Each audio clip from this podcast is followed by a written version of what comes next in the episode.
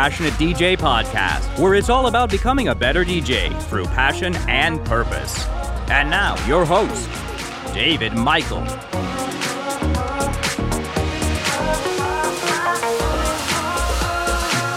Hello, everybody. Welcome back to the Passionate DJ podcast. I'm, of course, your host, David Michael. Hi. What's up? How you guys doing? Pretty good. Doing well, doing well. Pretty good, I assume.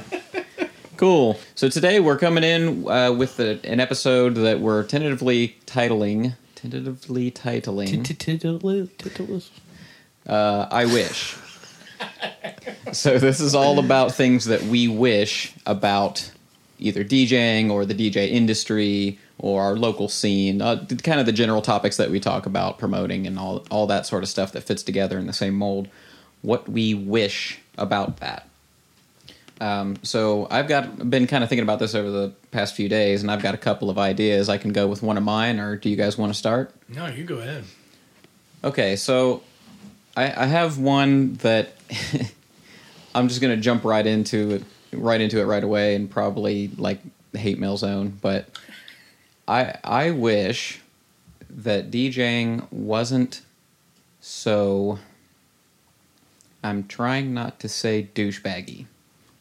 I wish that it was it wasn't perceived as being this sort of cool thing to do for college age, you know, the bros. And we talk about the fist pumping festival bros. Not that there's anything wrong with any of that, but I wish that it wasn't taken as this fad, this passing thing that you know, you jump on the bandwagon, get whatever you can out, out of it and then ditch it, you know, because all of us sitting in this room and probably most of the people listening to this podcast unless they're brand new to it. I mean this is something we've been into for years and years and have a real uh, you know passion for the music and the scene that surrounds it. And as good as much good as the the whole uh, wave of popular electronic music in america you know as, as much good as that's done for our scene you could argue probably. But um, it, it also comes along with this it, it almost makes you look like you were hopping on the bandwagon, even if you've been into this for ten or twenty years. Oh, you're a DJ Right. too, huh? yeah. Oh, yeah. Well, cool. you know what I mean? And I know that that's petty, and and but I mean, this is an I wish episode, so Right. You know, if if I could just magically wave a wand of something that's not exactly probably fixable, it would be that. Is that it, it? People would, I guess, take when people ask what I like to do, what do you do, what are your hobbies, any kind of question like that. That they didn't get that disgusted look on their face when you say, I'm a DJ. I, and it's not even that they do that, but it's that I'm afraid they're going to. Like, Sure, it, sure. I, I hesitate whenever I answer that, unless it's somebody that I know is also in into it the same way that I am. right. And I even hesitate to tell other people who are DJs sometimes if I don't know them because I'm like I don't want to offend them with that that being my perception of what you know. It, it's kind of a weird thing, but uh, yeah, I just I wish that people knew what this meant to me and that it wasn't just like a something that I did because I wanted to get girls while it was cool kind Right. of thing. Right. Yeah. Um, I mean, do you guys ever run into that when you're when you're talking to somebody where you give pause for a second when, when when you're about to tell them that? All the time now, especially because, you know. That's not just me. No, no. It, it, it, you're absolutely right. Without without trying to be um, derogatory, absolutely. It was this whole like bro thing that like everybody you know kind of has this uh, aversion to, and It's just because it makes it feel clicky. Yeah, and absolutely. that. I should clarify that because I like I don't want that to be taken as like I'm just like hating on this particular group Right, of people or something like that. It's just it makes it feel exclusionary, which is not what which goes against what I believe in for this stuff. Well, and it goes against what it was all founded upon. Yeah. You know, like I mean, even just looking at how shows are thrown, you know, we uh, up until dubstep, the only genre that really ever got its own uh, shows. Actually, there were two that I can think of off the top of my head. Like nobody ever just threw just a house show or just a trance show. There were a couple of you know s- small pockets that did just happy hardcore and just drum and bass. And those were very specific pockets, but you know, those were still part of the larger community. So, you know, all of your bigger shows back then, all of those genres were represented and they were all part of the lineup and you know, it was what it was and and there was this as cliche as it is now or it's become a parody of itself, of course, but Plur, you know, peace, love, unity, respect, you know, and it was a huge culture, but then here comes this very clicky movement Yeah. that revitalized the scene. Yes, and you know, and and we've we've discussed you know the the effects of that on you know countless other episodes. But yeah, all of a sudden now things do feel very clicky, and if you're not in, then you're out, and it's. And and it, and it's very off putting, especially for people who may have left the scene for a little bit, and Yeah. then they come back, and then they're like, "Oh no, screw this! I'm I'm mm. out of here." Like, the the plur thing's kind of interesting that you bring up too because that that concept is something that it, I and probably most people that I know have kind of like made fun of and took jabs at for Sure. as as long as I've ever heard about it. sure, But is simultaneously something that I've always actually believed in. you know what I mean? Right, So it's like you poke fun at it, yeah, blah, plur or whatever, trance and unicorns and do, but really, I mean, peace, you know, I'm I absolutely hate when there's conflicts that happen at shows, Right. you know, and there's fist fights or somebody getting thrown out or you know, we were just talking Or about an incident recently that happened, that inter crew Yeah, drama, yeah, yeah, and uh, you know unity obviously all the stuff that we talk about about uh, the rising tide lifting all boats and trying to support especially in a small town trying to support the scene. Right. um, you know love goes without saying and then respect. I mean that's the the whole ego thing. That's where that comes in. So we we talk about all these things individually. Right. so as as much fun as we maybe poke at that maybe um, yeah it really that was a, a great uh, set of principles to found a scene on if you're going to do that Right. You it's know. too bad that it became a bumper sticker. yeah You know, I mean, it because it, it because exactly that. You know, it just and and for a lot of people, it, it, it was a parody when they even first heard it. You know, a lot of people, you know, came into the scene and. You know, everybody has their reasons for getting into anything. You know, so um, you know, some people just came to the scene to you know get screwed up on drugs, and other people came in and you know because they just wanted to be weird, you know, or whatever. Yeah. You know, and and I use the word weird in a in a very loose fashion. I don't mean that Jo- joining a subculture Yeah, exactly.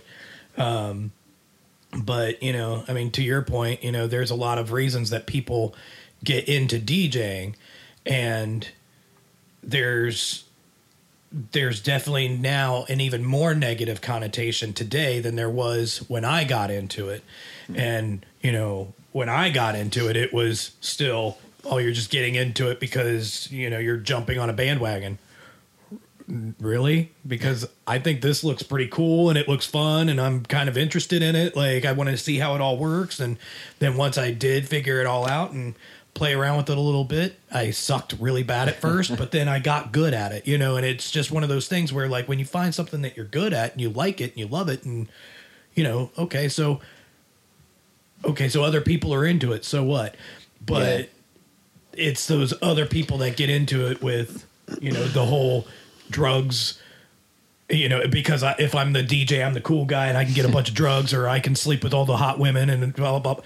And you know, do those things happen? Sure, you know, but where does your passion lie? Like, eh, are you doing it because of the women and the drugs, or whatever your you know insert whatever other reason is that's a negative connotation for a DJ, or are you doing it because you truly love it? And if you do truly love it, then if those other things are your bag, well, they'll be there for you to, you know, to Yeah. to partake in. But you know, at the end of the day, are you a passionate DJ or not? Yeah, Yeah. Well, I think that that's that's kind of why I bring this point in is it, and you know, like like I said, it does seem kind of petty at first. For like, why do I care? It- you know, Right. But the thing is, like, just coming in as somebody who approached this from really a pretty nerdy perspective, right? Right. Like, I came into this because I love music. I played the piano since I was a kid. I started producing. I wanted to figure out how to perform this kind of music that I discovered through doing all this production stuff, and so like I, this is something that's just built into me as a person, and it's hard for me to accept that when I introduce myself to somebody and say that I'm a DJ, that the first thing that comes into their head is like Pauly D. we are your friends. right? Like, yeah. So it's I, that's what I love about that's what I love about this show, though, is because it gives it gives me us a place to spout out, you know, spout off about all this stuff that we really care about, like all the core principles and stuff Sure. about, without me having to be like. Give the speech every time I introduce myself. Like, hi, I'm I'm a DJ, but not like that kind. like, you know, like the good kind. So yeah. Anyway, Yeah. uh, that was that was kind of my first. Do you guys want to toss one in? You have any wishes? Oh, I should also throw in real quick just to give the disclaimer because we never know if this is somebody's first time. Um, my problem relates specifically to like club and performing type DJs, not necessarily mobile DJs, radio DJs, other types. You know, this podcast is for all types, so I always forget to throw that in sometimes. So Right. That's why I bring that in. Some some wedding DJs like I have never run into these problems. Very true. As a wedding DJ, I never did have that problem. So- Sorry to interrupt. Go ahead. Um, so my first wish um, is kind of basing a little bit off of what you had already said. and What we just talked about is um, I wish people knew more of what the DJ was actually doing. Okay.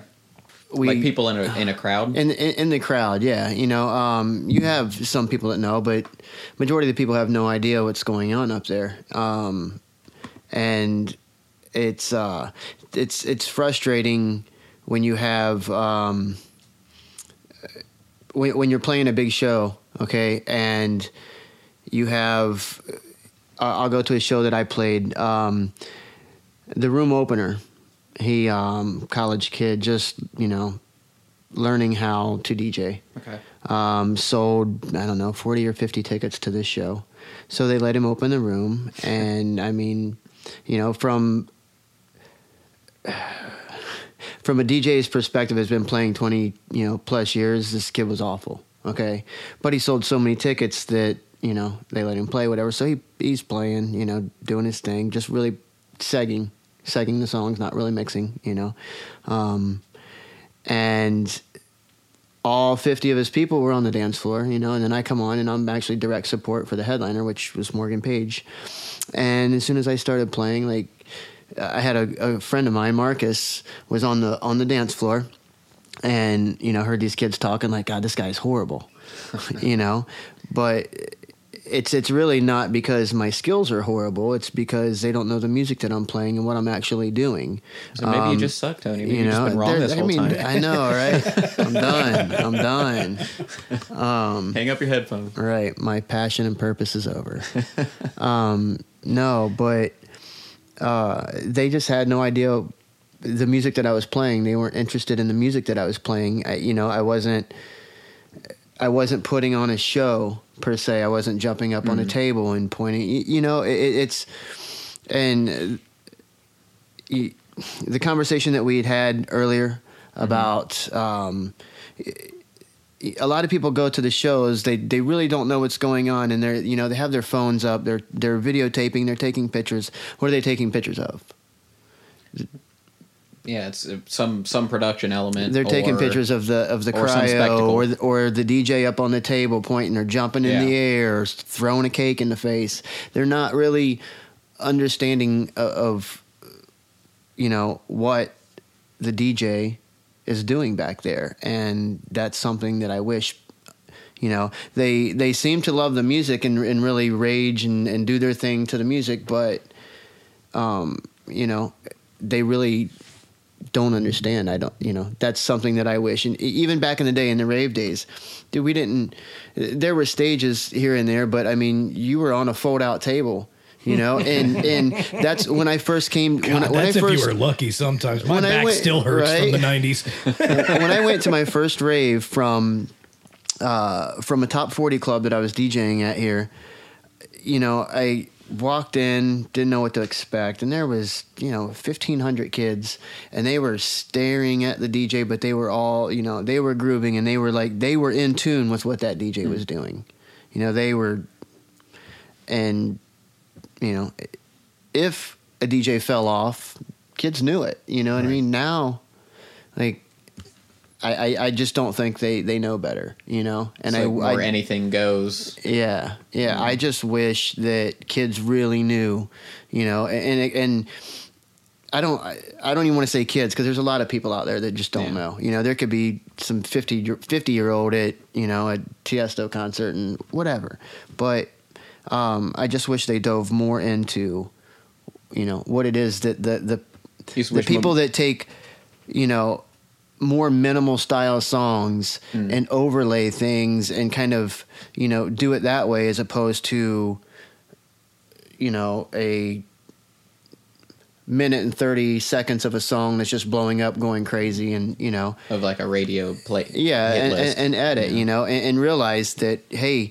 we have two songs or three songs or stems and effects here and effects here and effects here, and we're you know doing all kinds of stuff.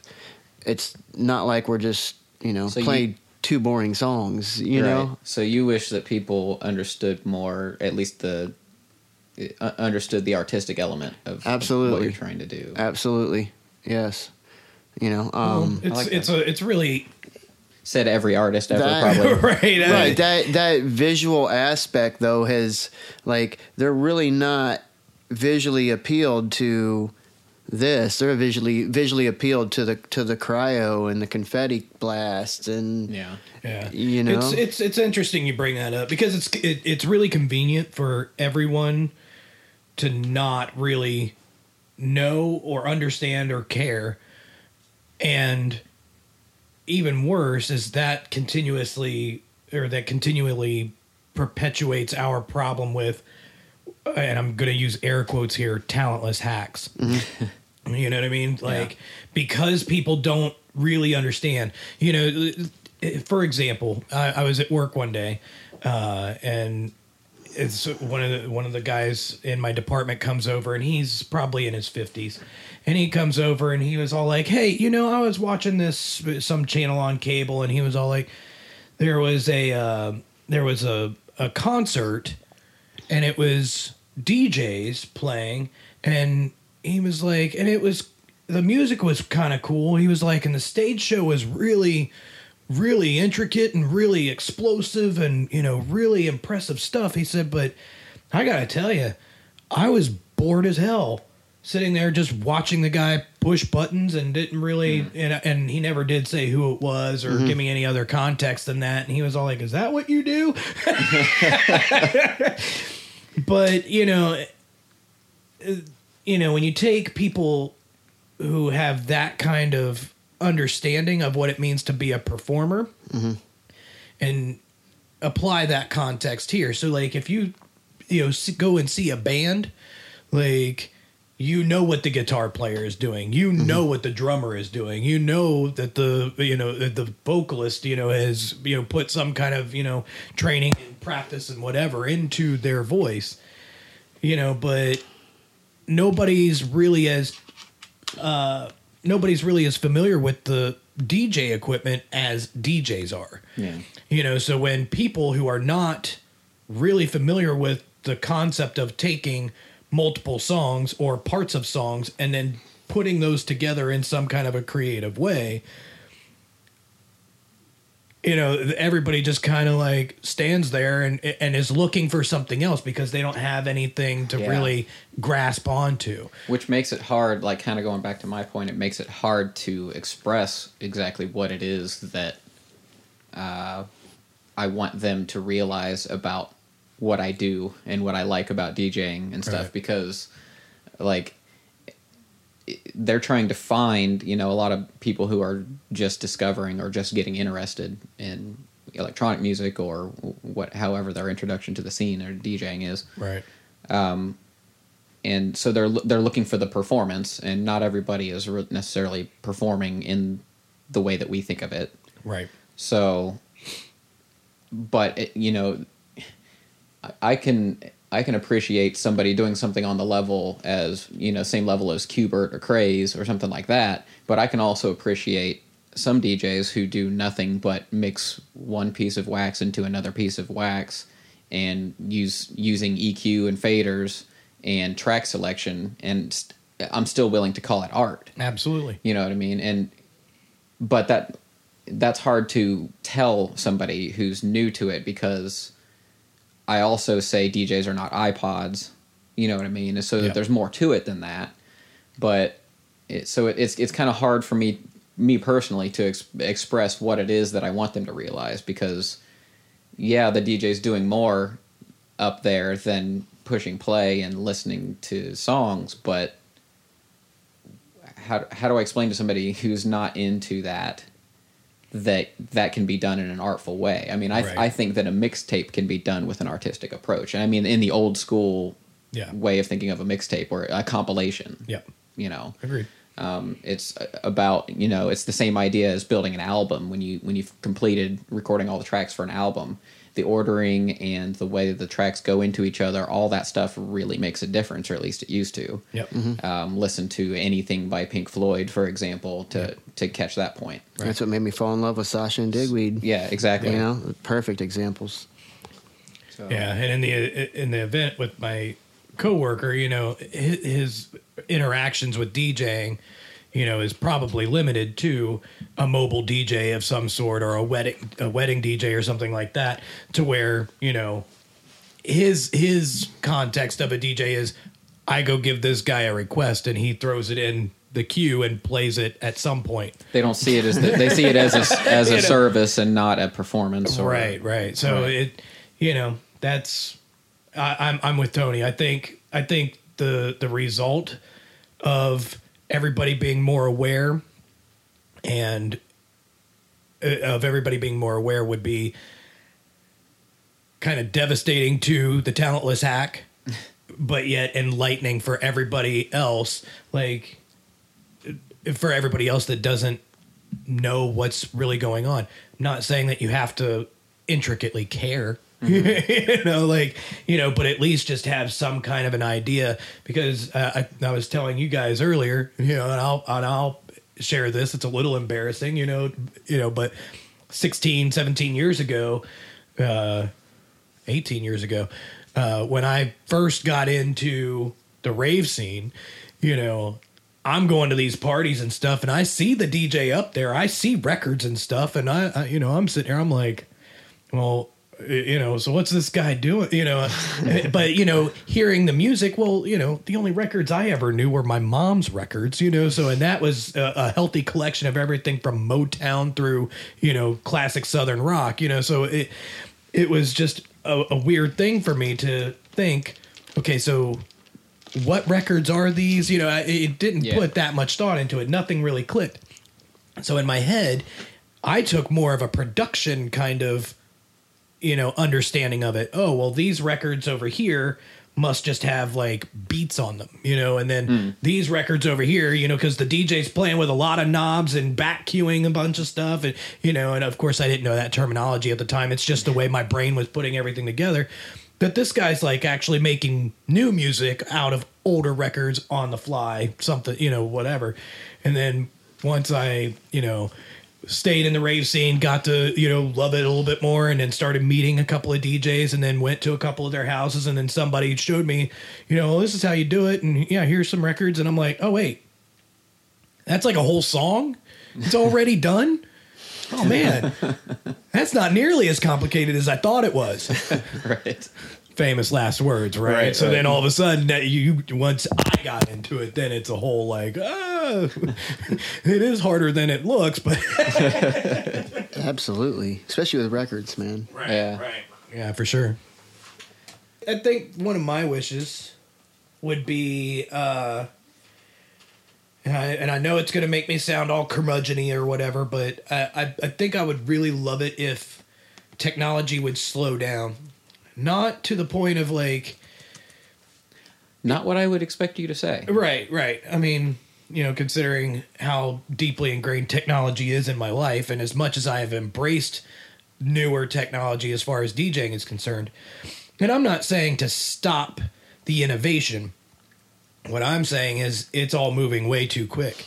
You know, there people are these companies that make the DJ equipment treat this stuff like it's a smartphone that you trade in every 2 years. You know, and, and for me, I you know, I've I've got you know the same turntables that I bought in 1999 you know, and I've you know done a, a, few overhauls and a few upgrades to them and stuff like that, but they're still the same turntables. Sure, I've you know upgraded you know to the the controller, which uh, you know has its own mixer in that, but. I mean, for the longest time, I had you know two 1200s and a DJM 600, and that was all I needed for the longest time. Right now, granted, the world started passing me by, you know, and it started getting pretty uncomfortable. So, you know, that's what pushed me to, you know, I was a late adopter, you know, yeah. what it, is what it boils down to. And, and, and that's all fine and good. I'm caught up now, but trying to stay on top of everything is kind of daunting. You know, it, you've got everything from people trying to, you know, do, you know, turn your library into a streaming catalog and yeah. uh, you know everything i mean people have been arguing about the sync button and all of that other stuff but what what it boils down to there is how much of this innovation is going to ultimately end up being exactly what everybody's afraid it's going to be, which is somebody stands up on a stage, pushes the play button, and then literally jumps around the stage for an hour or an hour and a half. Wait you know, that's already happening, right? No, and that's what I get. but it makes it easier yeah. for the next group of talentless it hacks. Va- to it keep, validates yeah. it, right? Right. It keeps validating it. Keeps it bringing in more talentless hacks, and you know, and and all of that stuff. And and when when when it's all just that easy, you know, it, but it and it all moves so quick that that's that's uncomfortable for me because I just I feel like if you guys just slowed down a little bit, you know, go ahead, keep innovating, keep building on those ideas and and and making great products and and great uh, strides and making DJing enjoyable, all of that. But it, it just it, it, all just moves way too quick. If if I'm if I buy a two thousand dollar controller and it's obsolete in six months, or I can't even get half the value of it on eBay, like yeah. what what makes me want to jump to the next two thousand dollar controller that does all of this other great stuff? You know, other than just trying to keep up with the Joneses. So you you know that I have to absolutely devil's advocate. You. Absolutely. Right? So and but I'm I'm going to preload it because um, as as much preaching, if you want to call it that, that I do on the blog and that that and that that we have done mm-hmm. on the podcast um, about embracing technology and innovation and all that kind of stuff. Uh, I'd be lying if I said I didn't share those feelings. Right. I mean, it's it, it really does seem like DJing is on a fast track towards too much automation, right? To right. to the point where it kind of takes the human element out of it. If, at what point, or makes it easy to take the human point does out. the word DJ leave? Right. You know what I mean? Right. As, as, as we know it anyway. Exactly. Right. So I, I, would be lying if I said I didn't have any feelings like that. Okay. Sure. But just to to be fair, I mean, I have hugely mixed feelings on this because if it weren't for what you're kind of speaking to is um, feature bloat, right? Like companies like maybe Native Instruments and Serato and Pioneer and Reloop and Allen and Heath and all these companies, in order to stay relevant, they need to keep coming out with things, and right. they come out with things when what we've got is basically fine, right? Mm-hmm. Like we can all DJ fine with what we've got now, but I mean, you can't just not innovate and be stale and stagnate. You'll just you'll go out of business, right? Right. Right. So rather, I mean, where else do you go? If you go too far outside of DJing, then you're just in production. So if you want to cater to the DJ market, you add more effects, you add more channels, you add more drum pads, you add more flashy lights, and you add more automation.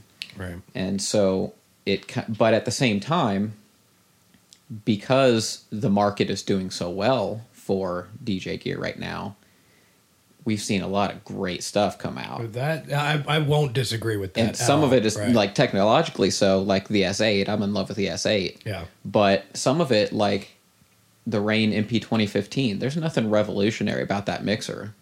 But it was is a combination of features that just didn't really exist before. You know, it's got the the rotary mixer with the four channels, with the isolator, EQ, and the built-in certified sound cards, all in one, made by a major manufacturer. It's just something that didn't exist before right. nothing revolutionary about it feature wise, right? Mm-hmm. But that couldn't have existed probably if there wasn't this constant churn of marketing and products for DJs. Right. So, I mean, what I guess you take the good with the bad, right? Right. But it's like at the same time, it also feels like we're shooting ourselves in the foot by Well- constantly churning out these upgrades and products. Yeah, I mean, because just trying to stay on top of because, like, I, I mean, I, I'm I'm a Pioneer guy, so I I like Pioneer's gear. Not to say that there's anything bad about Native Instruments gear either. I mean, I, I have a bunch of their gear for my my production studio, Excuse me. and Bless you. uh, yeah, Thank bless you. Thank you.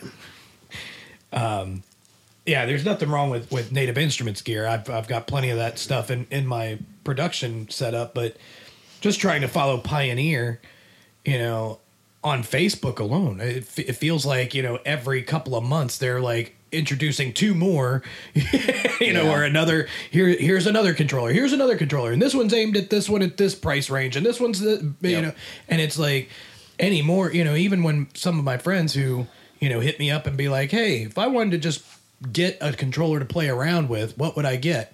I have no God, I have no idea. Do you right? guys know how hard it is to maintain the, the, ultimate, guide. No, I have no because I that's I break it down into my top five picks for three price ranges, Right. and even that is really hard now, right Because right. they're they're all pretty good Right. for what you know. yeah for different their price applications and Yeah. whatever price range and all of that stuff. Yeah, so I mean. You know, with production gear, for whatever reason, for me, it's a little bit easier to ignore that stuff because there's so much of that. You know, I- I mean, whatever's out there in the in the DJ world, you know, multiply that by the nth degree, and that's how much production gear is out there. So once you find some production gear that you know you're comfortable with and and you're good, okay, you know, it's it's easier to block out the noise, but you know, sometimes with the whole DJing thing, because everything moves so quick, and then if you see something out there and it's like, oh, well, that would be really cool to do, or I could learn how to do that if I had this particular gear or I had this, you know, functionality. Well, my gear doesn't do that. So now I've got to go and look at all of it. And then when you go and buy this, well, then six months later, again, somebody else is doing something else cool, or they're, you know, like Serato, they're always coming up with like these plugins, you know, for uh, for their software. Like one of them is uh, Flip. Uh, Serato has Oh, Flip, yeah.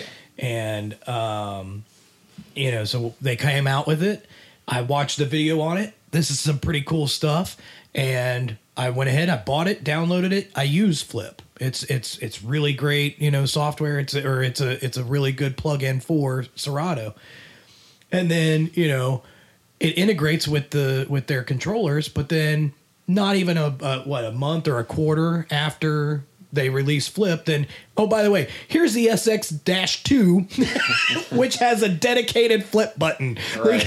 Like, seriously, like you know, and here I am with an SZ. I'm not going to downgrade to the SX2 Right. just so I have like a dedicated button for Flip, Yep. but at the same time, like that'd be really freaking nice to have. Like, Yeah, DJ Gear is bad about that.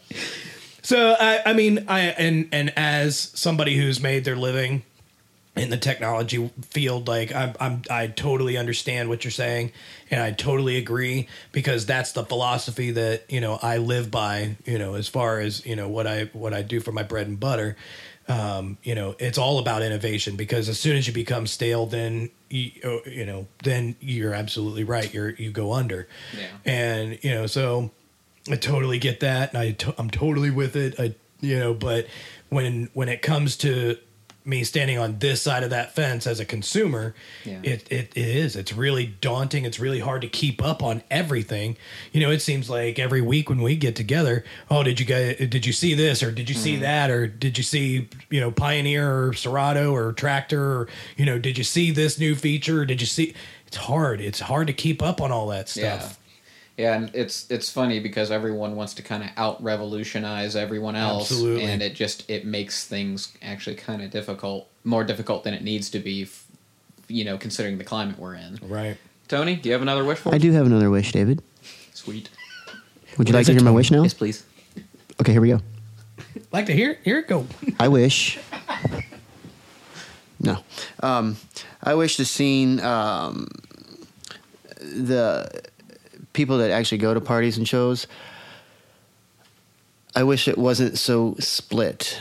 Um, where the EDM, you know, the people that are into EDM go to EDM shows and, and are not so open to coming to you know, an underground, more, you know, more of our style show Oh, so you're talking like within dance music. within dance music. Yeah, yeah. It's like, um, it, if it's not EDM, they're really not open to going to, you know, a style of show that we would go to. And and same thing with people that come to our shows. They wouldn't go to an EDM show. Okay, You know? so just for clarification, you're using EDM as like uh, the current EDM, dubstep, uh, bass music, future bass. You know, you, you have your heads that go to the future bass shows. You have your heads that go to the So like Jamtronica shows. But You're more mainstream electronic music shows or the- styles. sure, sure. And it, I mean, it doesn't even have to be so mainstream. It, it it's I, I just clarify because some people still use EDM as an umbrella term for any electronic sure. dance music. Yeah, we'll we'll go with we'll go with EDM. But it's just it's so it, it's so split. You know, um, and I just wish it wasn't like that. You know, the Yeah. the heads that love their bass music, and don't get me wrong, like I don't mind bass music at all. You know, um, but they're never open to coming to. I don't want to say they, and they're never, but a lot of them um, are not open to coming to a house music show or a techno show, and same thing with techno and and and a bass show. You know, um, I know I'm guilty of that. I don't go to a lot of shows outside And, my you know, comfort zone now that I have the option. you just Right. you, like you don't know what you're missing and and you know even when i do shows for um you know prime social group and and you know most of the things that they book are the edm and the trap artists and things like that and there's a lot of energy in those rooms and it's and it's great um you know but could i talk one of my one of my friends in that's really into techno, you know, hardcore minimal techno to come out to the show that it's actually pretty cool? Probably not. Vice versa, you know, It- it's it's really hard to get people to, you know, and and, and you know, um, Friday night, great example. Um, Mike Donovan, um, he does uh, uh, volume deep house Fridays uh, once every other month, and there there's a great vibe in the room. You know, Yeah, there's absolutely. there's it, it's We just saw DJ Sneak in Dayton. yeah, yeah. Sneak came out. Mike's had a lot of cool. a lot of good artists come out. You know, uh, three dimensional. We have a lot of good artists come out, and you know, you can't tell me that anybody that comes to one of our shows or that style of a show would not have a good time. Yeah. You know, the energy's great. Um, everybody's dancing, grooving, smiling, having a great time, and just you know, all on the same wavelength. You know, and and it's it's it's completely different from you know jump around raging. You know, Mm-hmm. but And the worst part about it is, at least for in the experience of our local scene, the Mm-hmm. the only thing that's missing is just just a few more people. Yep. And I'm not mad at at, at either style. You know, I, I like what I like, and they both have their things. But it's, you know, this group or this group, you know, most people are only interested in in that. They're uh, Yeah. they call that the uh, echo chamber. Yeah, it's just yeah.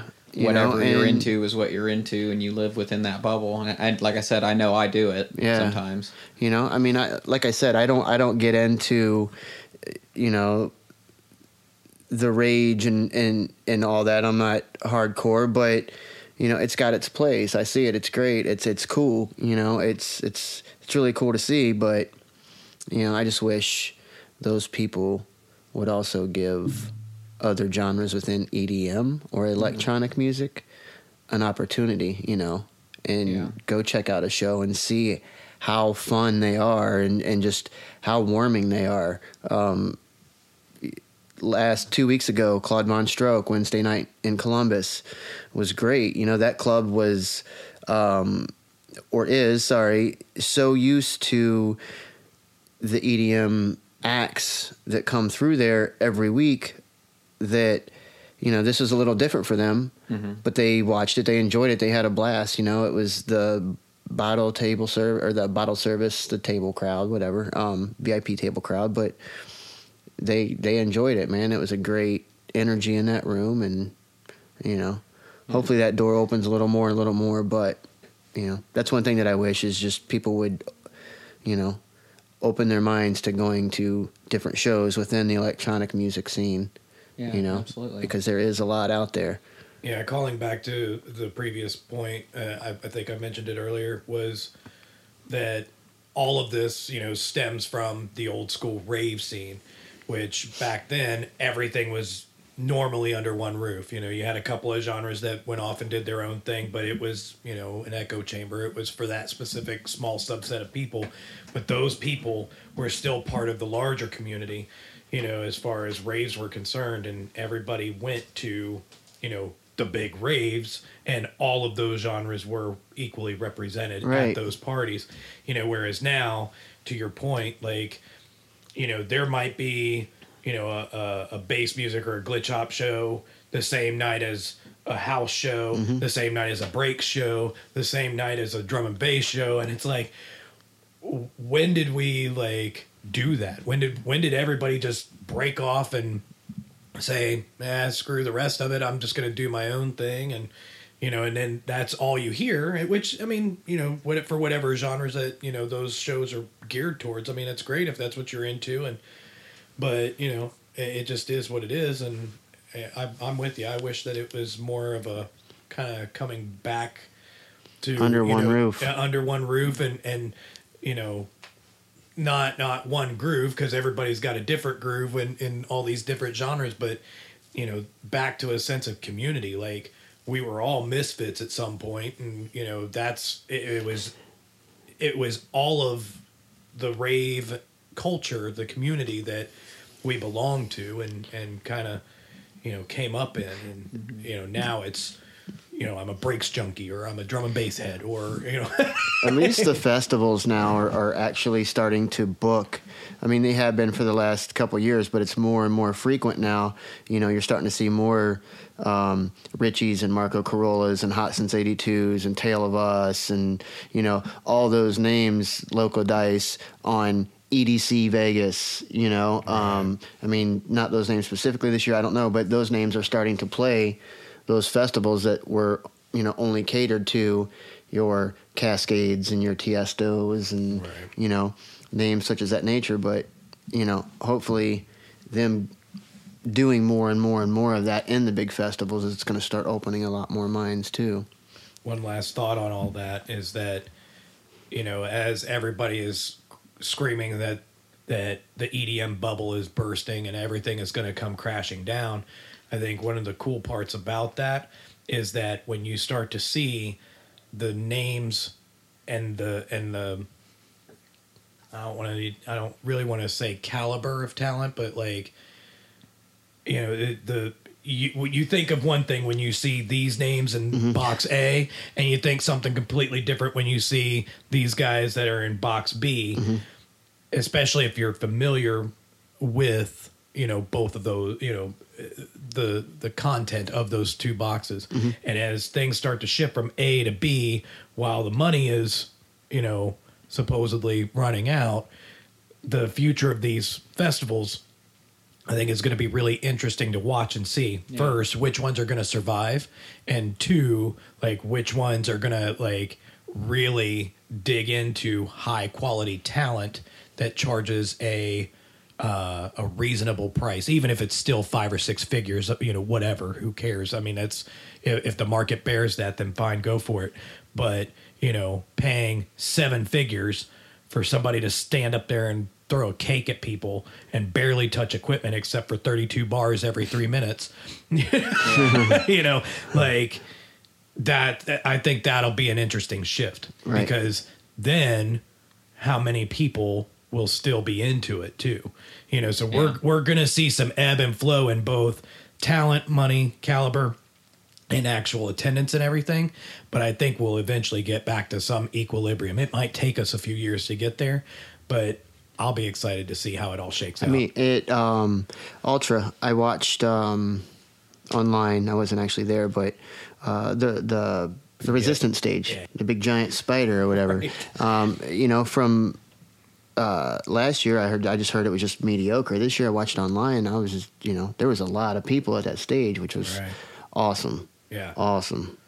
You know, Yeah, I gotta uh, throw out a, a shout to Paxahau too because the you're talking about the Box A names and Box B names, and the festival in Detroit has you know movement, DEMF, whatever you want to call it, has done a surprisingly good job on keeping the lineups pretty, Pretty underground diverse, and yeah. diverse. I mean, not saying that they haven't thrown their occasional DJ Snoopadelic and Right. kind of random mainstream Right, right. stuff in there, but in general, the lineups are uh, appealing to people like us. Right. Right. Right. And in It's the only festival I'll go to. it's the only anymore. festival I yeah I In the ever go to in, In the, the states. States. In the States, in the true. states right but that's what that's kind of part of my point they Mm-hmm. they've managed to do that in the states in Detroit which is like Don't drink the water. right I mean it's like Oh wait, that's De- Flint. Detroit which needs all the help in the world Right. has not sold out on Right. that Right. you know, and, and I think that's pretty cool. The other point um, is uh, I have to uh, give kudos to good promotion uh, uh, promoter outfits like Three Dimensional, um, which is full disclosure Tony's company, Tony and Billy's company, um, and Mike Donovan with Volume and other just you know that it's the mark of a good promoter to be able to um, bring in names that are going to keep the scene going, but also at the same time introduce new things and new sounds and new concepts to people. So, for in the example of three dimensional, you've brought in some names that we recognize, and you've brought in some names we don't recognize, and that, I think that's part of the strategy of, especially in a town like ours, of being able to maintain some momentum without doing the same thing over and over again. And because uh, you know people here locally are doing that, I've been introduced to new kinds of music uh, that I might not have really reached out for on my own. Um, so this is kind of goes along with what you were talking about with uh, you know diversifying the types of shows I go to. Uh, there's also an argument be, to be made for uh, the you know the promoter aspect of that and being able to diversify and bring something new to the table uh, while maintaining your brand. Right. So, do you want to do another? one? Yeah, yeah. Go for it. um, Just as with any of these other ones that we've got going on, or you know, everything is you know kind of pie in the sky. You know, if all things being equal, if somebody gave me the magic wand type of thing, but you know. It, just as everything else in in the states especially like everything is always dog eat dog you know so for me i just I think one of the things I would really like to see, or one of the things I would wish for, is that, especially in America, that we would become a more uh, helpful. You know, it, we've talked about it before. You know, rising tides lift all boats type of thing. You know, so instead of like trying to cut everybody down or step on whoever you got to step on and push down whoever you got to push down to get yourself up to the next hmm. rung, you know, a lot of like European DJs, as soon as one of them makes it, they're pulling half a dozen new guys uh, from up under them, you know, and and really supporting each other, and you know, it, it's it's just this constant lift and pull uh, type of uh, DJ culture elsewhere. Whereas here, even here within our own local scene, it's it it can be pretty cutthroat. You've got people that'll talk all kinds of smack behind your back, and you've got all kinds of people that will actively keep you from getting booked just so that they can get booked.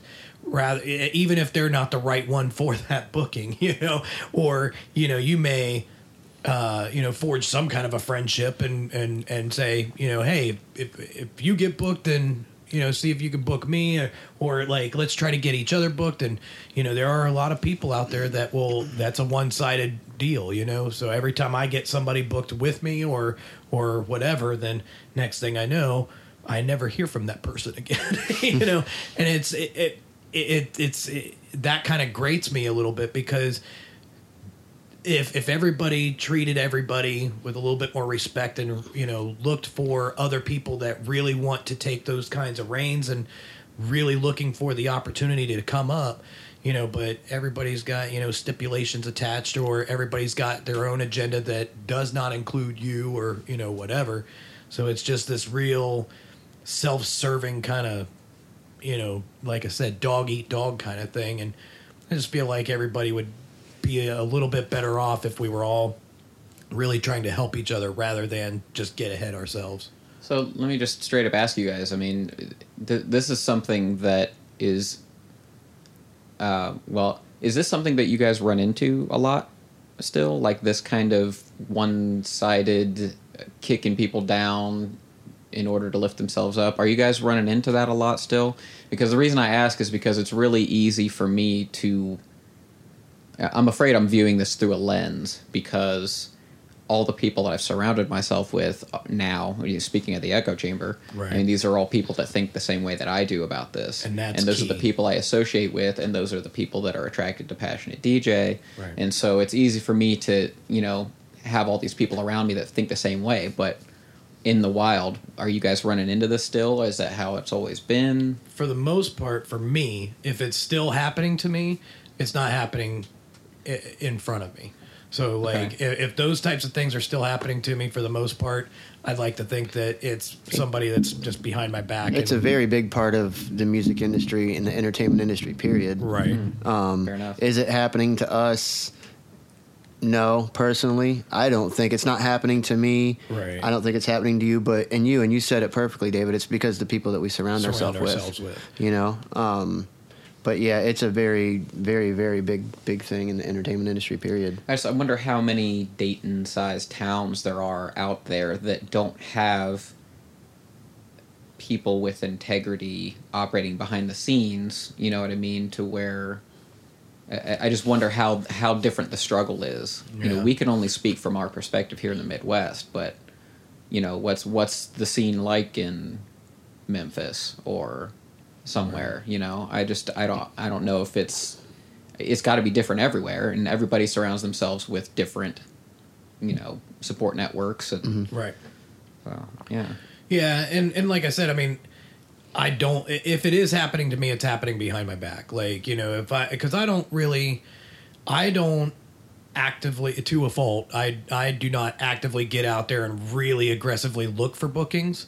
But when I was, there were I would say a good half dozen DJs, at least that I knew about and, and even a couple of non DJs. I mean, we're talking people who were not a DJ, may have been promoter or at least considered themselves promoters or whatever, and actively out there, you know, slandering my name or talking smack about me or you know trying to down downplay my skill level and all of that stuff, all in the name of you know, either putting somebody else in that place or somebody else getting a booking over me or whatever. So then it doesn't just become about me, you know, sending an EPK out and saying, or an email or, or whatever, you know, and just saying, hey, I'd like to play that party or, you know, I would like to, you know, be considered for an event or whatever. And then all of a sudden I find out through the grapevine that so and so and so and so and so and so, you know, are all saying, uh, well, this guy over here says you smoke crack on the stage. That only happened once. One time and you're labeled. right. You know, but you know, it's it's just that that that constant, you know, if, if that's the only way that you can get ahead, Put you this man down to get up on the next. Right, Yeah. because if if that one gig means that much to you, then I'll let you have it. Like you know, because the way DJing works for me is that there's always another gig. You know, so it, I mean, don't get me wrong. When there's those big gigs that I really, really want, yeah, I would love to be on that on that stage. But if it's going to cause me a bunch of drama, or if it, if there's somebody out there that is, you know, so into it that it becomes this, and whoever looks at all of the facts and decides to go with that person over me, well, I'm not gonna, I'm not gonna continue or to per- perpetuate that drama. I'm just gonna let it go and move on to the next booking, you know. And then if somebody wants to come at me and say, "Hey, I heard this or I heard that or this person did this and this person did that," you know, then you handle it accordingly. I mean, I've I've I've I've confronted a few people and I've let a few people go, you know, and and it all comes back to who do you surround yourself with for sure um, you know because you can't you can't stop everybody from talking smack about you. I mean i had a whole crew of people that you know talked smack about my parties for 10 years and actively went out and like tried to like you know post that the parties are canceled and you know, the cops are there and all you know all kinds of stuff you know and people did it for years. Uh, a, a really a specific group of people. And to this day some of the people from that group still smile at my face and shake my hand, give me hugs when they see me at parties. But I know they're snakes, and you know that is what it is. You just you you know to keep those people at an arm's length. Well, I think too, like the less that the less that you go out there and start pointing fingers at people and talking about other people and slamming them, Right. the less people are willing to do that to you. Right. They they don't think that you're receptive to it because you're probably not. Right. So probably the less that we do that, the less we see it. silence is golden sometimes. Well, right, because like your first i- i- natural reaction is to want to defend yourself, right? Mm-hmm. Or and that's even if you know it's happening. I mean, there were a bunch of times where I didn't even know it was happening until years later. Like, oh yeah, so and so kept saying, you know, this about you, so that and I ended up booking so and so because you know of whatever, you know. And and when you work that type of stuff out with other people, then. You know, I mean, what are you going to do? Get mad about something that happened two years ago, five years ago? No, I've already moved on. I've played plenty of gigs since then. Yeah. Um, but yeah, I mean, especially when I was younger, my first natural inclination was to defend myself and be like, "No, they're the crack smokers," you know. But uh, no, I, I just I really wish that you know everything from micro to macro level. Like if we just had a better culture of of support rather than tear down, you know, we we we could have something even better than what we have now. Um, you know, like I said, I mean, when you look at you know, especially the Dutch. I mean, those guys, like, as soon as one makes it, they've got, you know, 12 more, you know, coming Yeah. up underneath them. Half of them are on tours with the big guy. Yeah. but it's, I mean, it's just, it, it, it- you know. Um, and to be fair, that does happen here. I mean, you've got like Kim's like Dirtybird. And, Yeah, no, and the uh, Hot Creations right. type crowd. You know, Yeah, they're, they're yeah, kind no. of the same way. Yeah, no doubt. I- I'm not saying it doesn't happen at all, for sure. I mean, it, it, it it's just it, it's it, it just seems like you know on a, on a on a more massive scale that you know the negative kind of outweighs the positive and Yeah. and and kudos to any of those you know bigger acts and and promoters and agents that are in those positions that they can make something out of somebody who really wants it you know and and and, and can open those doors for for people you know the whole pay it forward thing. Yeah. you know because god knows if somebody came to me and said hey guess what? Tomorrow you can quit your job. You're going to be on tour. You're going to make x amount of dollars and you're going to be playing for thousands of people for the next year. Okay um, can my buddies david and tony come too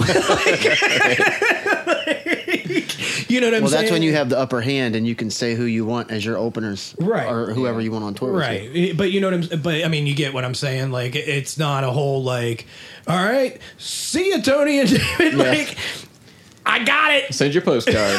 right. See it guys. You know it, and that's i don't know maybe maybe that's just you know where i'm at in life and an evolution of uh, uh, you know of, of years of you know different iterations of the scene and and and our subculture but i mean that's just i that that's one wish that i really do have is that i wish we were we were more supportive of each other for sure I've got one. Um, I wish it were easier to make a living as a DJ, specifically as a club DJ. Yeah, because a wedding DJ, you know, mobile DJs, wedding DJs, those types of guys, you know, I mean, yeah, they It's they give not easy to it's do, not but it's not easy, and they give up all their weekends to to be able to do that.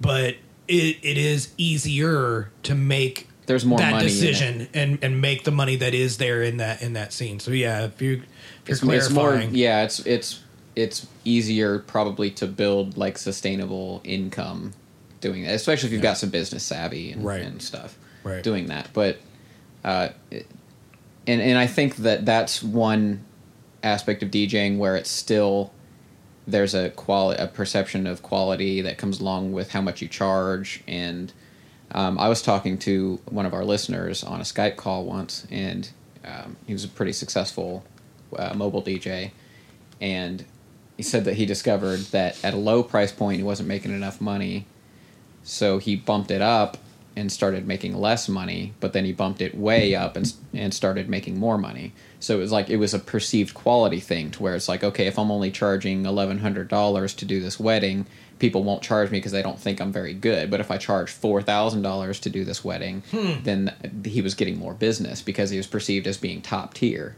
You know what I mean? huh, get So it's type of interesting. the mentality. Yeah. yeah. But I don't think that that applies to clubs. No, no. As a matter of fact, it's, it's it's the exact opposite because I mean, you know, you get all these clubs that, you know, their budgets are what they are, and some some are more stretched than others. But you know, especially when you're in a in a in an industry like DJing, there's always the next guy that Yeah. may or may not be as good as you, but is willing to undercut you just to keep that, just to get that residency or that gig or Yeah. you know or that that spot on a tour or whatever. You know, I I ran into that a bunch uh, back in the early 2000s as. Uh, we moved from raves and illegal underground parties into the clubs you know, we were all fi- there was a bunch of us, you know, that it used to be raves had you know all night lineups, multiple rooms, so you could fit anywhere from a dozen to two dozen DJs on one bill, and you could do that two, three, four times a month, and everybody's DJing, everybody's making money, and everybody's happy. But then you know as the Rave Act starts taking effect and all of the local and state municipalities start clamping down on all the illegal and underground stuff, we started all going to the clubs. Well, the clubs open at 9, 10, and then they close at 2.30. Most of them, most are one, maybe two rooms, you know, and they did not have that format, you know, that we did. They didn't go, okay, here's a house DJ, here's a breaks DJ, here's a drum and bass DJ. No, it was here is one sound from one person to maintain some continuity and flow with our format. So now they, you know, some of them were a little more progressive and started taking some of us in as guest DJs. Mm-hmm. So then you had this resident that played up until midnight, and then the guest DJ that played him from midnight to say one or 1.30, maybe two o'clock, and then the resident would come back and then close out the night, and you know all of it. So now all of us, the supply of DJs, are no longer in really demand. I can remember in the course of maybe a year to a year to a year and a half, I went from you know anywhere from two to five hundred bucks an hour down to fifty bucks on a bar tab for a residency, and I said, okay, I you know I'm done. That's when I finally said, okay, I'm done with residencies. And even funnier story is that um, I shared that residency with someone else. right? You know, so we were alternating weeks. Mm. And the first time that there was like a conflict where, you know, we both showed up on the same night, argued over whose night it actually was. And I'm leaving there like, this is so not worth it. Yeah. Like, we're fighting over 50 bucks and a bar tab when a year, year and a half ago, you know, I was making 10 times that amount, you know. Yeah. So, And, and I should mention, like I, I acknowledge that the problem is saturation. Like Sure, there's sure. there's more functional DJs now than there are clubs willing to hire them to play their music. There's Right, just there's so many of them. But the problem isn't. I didn't want to bring the problem in as as I wish there were less DJs. It's not really that. Right. It's it's that I wish that there was a greater appreciation by DJs for what they're doing. Yep. You know what I mean? Like the the DJs that are willing to go in and undercut and do whatever and, and don't really get it. Um, there's just no appreciation by most DJs or most people that hire them for what a DJ is supposed to be doing, especially in a like a residency kind of position. No. A residency is not an easy job. no, it's not. It no, shouldn't it's be. not. Right. Playing for five hours is Yeah, play Not for easy. five hours. You gotta, you know, be patient and reserved enough to not play all your hits. You know, when people request them at ten thirty, and Yep. you've got to deal with all that stuff all night, every week, sometimes multiple nights a week.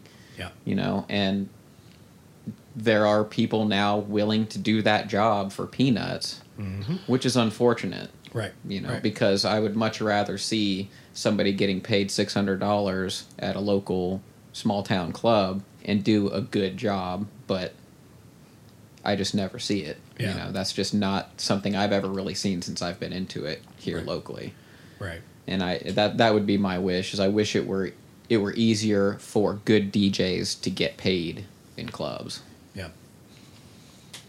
Yeah, because uh, you know, as with most most musicians, you know, I would I would venture to say, you know, everybody's got a day job and Yeah. people are musicians and play those gigs because Yeah, it's this what isn't you love. exclusive to us by right? any yeah, means. it's yeah. It, it's we love to do it. it's what you love to do. Yeah, for sure.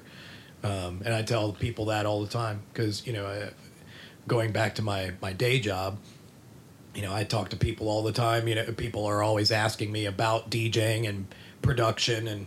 You know, and and oh, so you've got music out like on a real label and stuff, and what are you doing here? Uh, yeah. Have you seen my royalty statement? no, Me I- neither. right?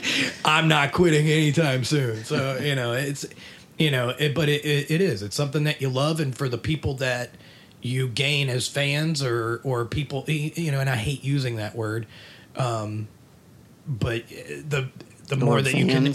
Huh? the word fans. Yeah, yeah, I'm I'm, not- right there with you. I, I, don't I don't like that. Like it, it makes me uncomfortable. It just shows how humble we are. That's what that is. you know, I had to get over. I, I had to get over that because Yeah. just because of passionate DJ. Because what I have to call it something. right, right. So I, I try to mix in audience or yeah, followers or whatever, but it they all have some connotation. connotation. Yeah, and I I- in my head I like to I like to replace the word fans with the term people I've connected with through music. Right. But that does uh, you know that doesn't flow as easily. we'll have to coin a new term. right, right. but uh yeah, it's just it it, it sucks. It, it's it's just one of those things that you know, for as long as there's going to be somebody willing to undercut us and other people who are willing to pay the bottom, you know, to avoid paying for, you know, the top tier. It, it just it is. It's it's always going to be like that. Yeah, my my day job is um, I, I don't have a real day job. I work work from home, but I do what you do. so but I sell products on online. I have an online um, uh, online account for we sell through Amazon, and something that happens on there is that people will come in and sell the same product as you and they will undercut you like that Right. and then another seller comes in and they want to sell their stuff right away so they put it a few pennies less and a few pennies less and you can watch this happen if you watch any product on amazon long enough that has Right. third party sellers Right. it just starts a race to the bottom whereas if you you could just be like guys if we all just keep our price up here and only lower it to what the market demands we'll Right. all make money right. You know and it's the same thing with djing but it's just uh, you know somebody will come in and yep i'll do it for a beer whatever Yep. and and i've done it so don't i'm not getting on my soapbox That's why Drew, Oh. Drew and I moved to Florida specifically Yeah. to go down there to DJ, and you you couldn't get in anywhere Right. unless you were playing for free because everybody like before the EDM bubble, you know, in 2000, everybody in Florida, their moms, their dads, their aunts and uncles were all DJs. You know, like you. So if, if well, you and wanted Florida to, was was like a DJ mecca. Yeah, like yeah. I mean, everybody wanted to be in the in the Miami scene and and and and the break scene and and even uh, Jungle had a, a, a good like Yeah. stateside like crew down there. Like I mean, well, I mean, Dave Minner, AK twelve Mm-hmm. is down there. You know, so Yeah. I mean. It, there, yeah. I mean, Florida was definitely like an electronic music mecca. You know, similar to like techno is Mm-hmm. for Detroit, house is for Chicago, that sort of thing. But yeah, I can remember there was a whole bunch of people that you know up here in Ohio that still to this day are you know bouncing back and forth. You know, they you know they either move to Florida or they go down to Florida every so often. But yeah, exactly for that reason. Yeah. Um, we have any more wishes? You guys think of anything? I mean, I've always got wishes, but I don't know that they uh, Mm. pertain to this show. I definitely would, would would like to do this a little more often too. But Do another wish episode? yeah, absolutely. I'm down with that. Yeah. Okay, cool. Um, call to action. I had one earlier. I wanted. I should have said it then. I was gonna have them. It had to do with something you said. Oh, I know what it was. Um, call to action.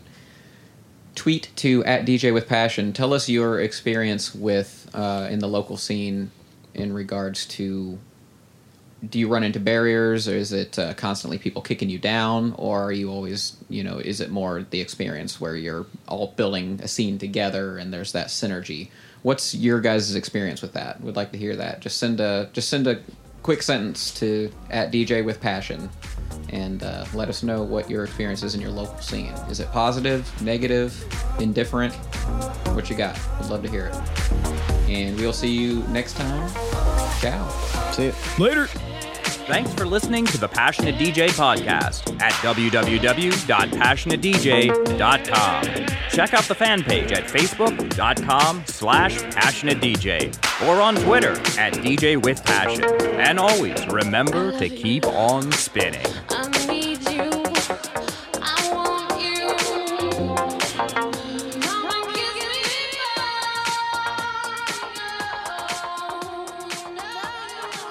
Okay, cool. So I've got uh, kind of a another techie, kind of nerdy one to bring in. Did we Um, do your wish yet? No, but if he's going to do Oh. the one I think he's going to do, I could go off of that. No, one. go go ahead. I'm sorry, I cut you right off. Hey, taking your wish from you. Yeah, I've, I've never. you can't take my wish from me. Damn, Deebo. I wish for more wishes. Nice. Sorry, go ahead, Trip. I apologize. That's my wish, punk. and